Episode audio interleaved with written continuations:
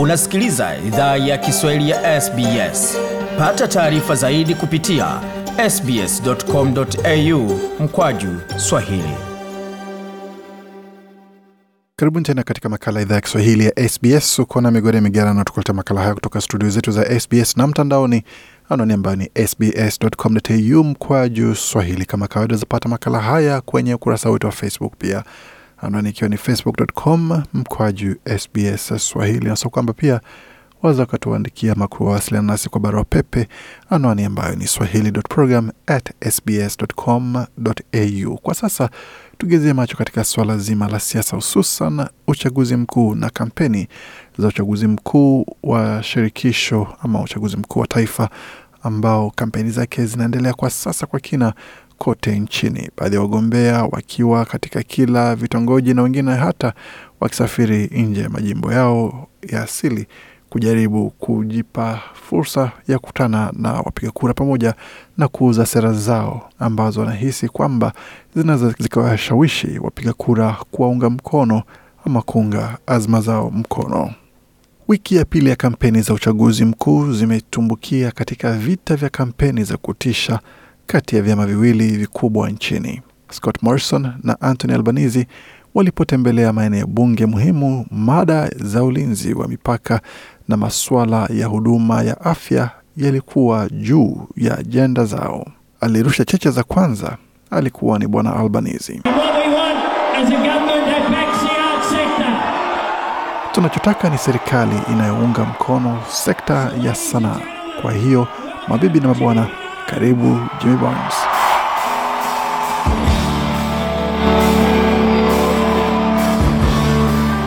Kiongozi wa upinzani alirejea katika mizizi yake ya wafanyakazi alipopanda jukwani kwenye tamasha ya Blues Fest usiku wa Jumapili kumkaribisha jukwani msanii Jimmy Barnes. Hata hivyo, alipokewa kwa hisia mseto. Jumatatu tarehe 14 Aprili, bwana Albanese alisafiri katika maeneo ya kaskazini ya Queensland ambako aliwatembelea wakazi walioathiriwa na mafuriko ambako alitumai atapokewa vizuri zaidi kuliko usiku uliopita. Alipozungumza na baadhi ya wakazi, bwana Albanizi aliuliza kwamba tueleze nini kilitokea hapa. Mwanamke mmoja alijibu kwamba mita mbili ya maji yalipita hapa sawia na katika mtaa wote. Bwana Albanizi asema ni ajabu, sio? Urefu wa maji, akimaanisha mwanamke asema kwamba oh, ilikuwa ajabu. Kiongozi wa chama cha Leba alizungumza na wakazi wa kitongoji cha Milton ambacho kiko katika eneo bunge la Brisbane.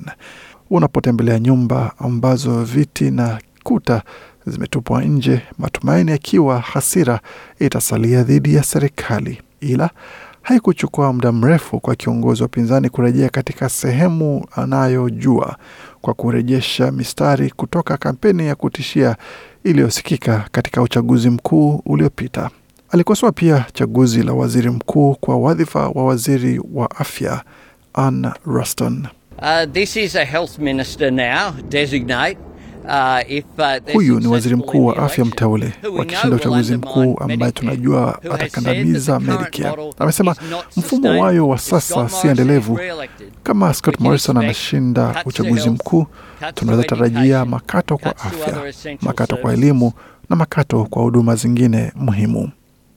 Wakati huo huo, katika sehemu nyingine ya nchi hususan magharibi ya Australia, Scott Morrison naye alirejea katika kampeni za zamani kushtumu chama cha Leba tena kwa kuwa wadhaifu kwa masuala ya mipaka, alipokuwa akitangaza uwekezaji kwa boti mbili mpya za kupiga doria za jeshi la wanamaji. I know that when Labor abolished temporary protection visas, Najua wakati Leba ilifuta viza za ulinzi wa muda katika mwaka wa of 2008 people smugglers boats boti za wasafirishaji haramu wa watu zilikuja Australia, na hiyo ilikuwa ni hatua ya uzinduzi tu. Huo ni mstari ambao wapiga kura wamesikia kabla katika chaguzi za nyuma. Serikali ya mseto imetumia ulinzi wa mipaka kama hoja ya kushinda uchaguzi kwa miaka mingi tangu wakati Tony Abbott alikuwa kiongozi wa upinzani. Alipozungumza katika kampeni yake, Bwana Abbott alitumia kauli hii: Stop the boats we must. lazima Stop the tusimamishe boti na tutazisimamisha. Na baada ya wiki ambayo kiongozi wa upinzani alishindwa kutoa takwimu za kiwango cha watu wasiokuwa na ajira, jana Jumatatu ilikuwa ni bwana Morrison aliyeshindwa kusema kwa usahihi kiwango cha job seeker. Bwana Morrison alikosea kwa kusema kwamba malipo ya job seeker ni dola 46 kwa wiki, ila namba sahihi ni dola 46 kwa siku. Hilo ni kosa ambalo waziri mkuu alilazimishwa baadaye kusahihisha. Alipozungumza na waandishi wa habari, walimuuliza kwamba Prime Minister, do you know the job seeker rate? waziri mkuu, unajua kiwango cha job seeker? Bwana Morrison alijibu kwa usahihi kwamba ni 46 kwa siku. Mwandishi wa habari akauliza tena, waziri mkuu, unakubali kwamba kabla haukujua kiwango cha job seeker? Morrison akajibu kwamba oh, ilikuwa ni kosa, ilikuwa wazi sana.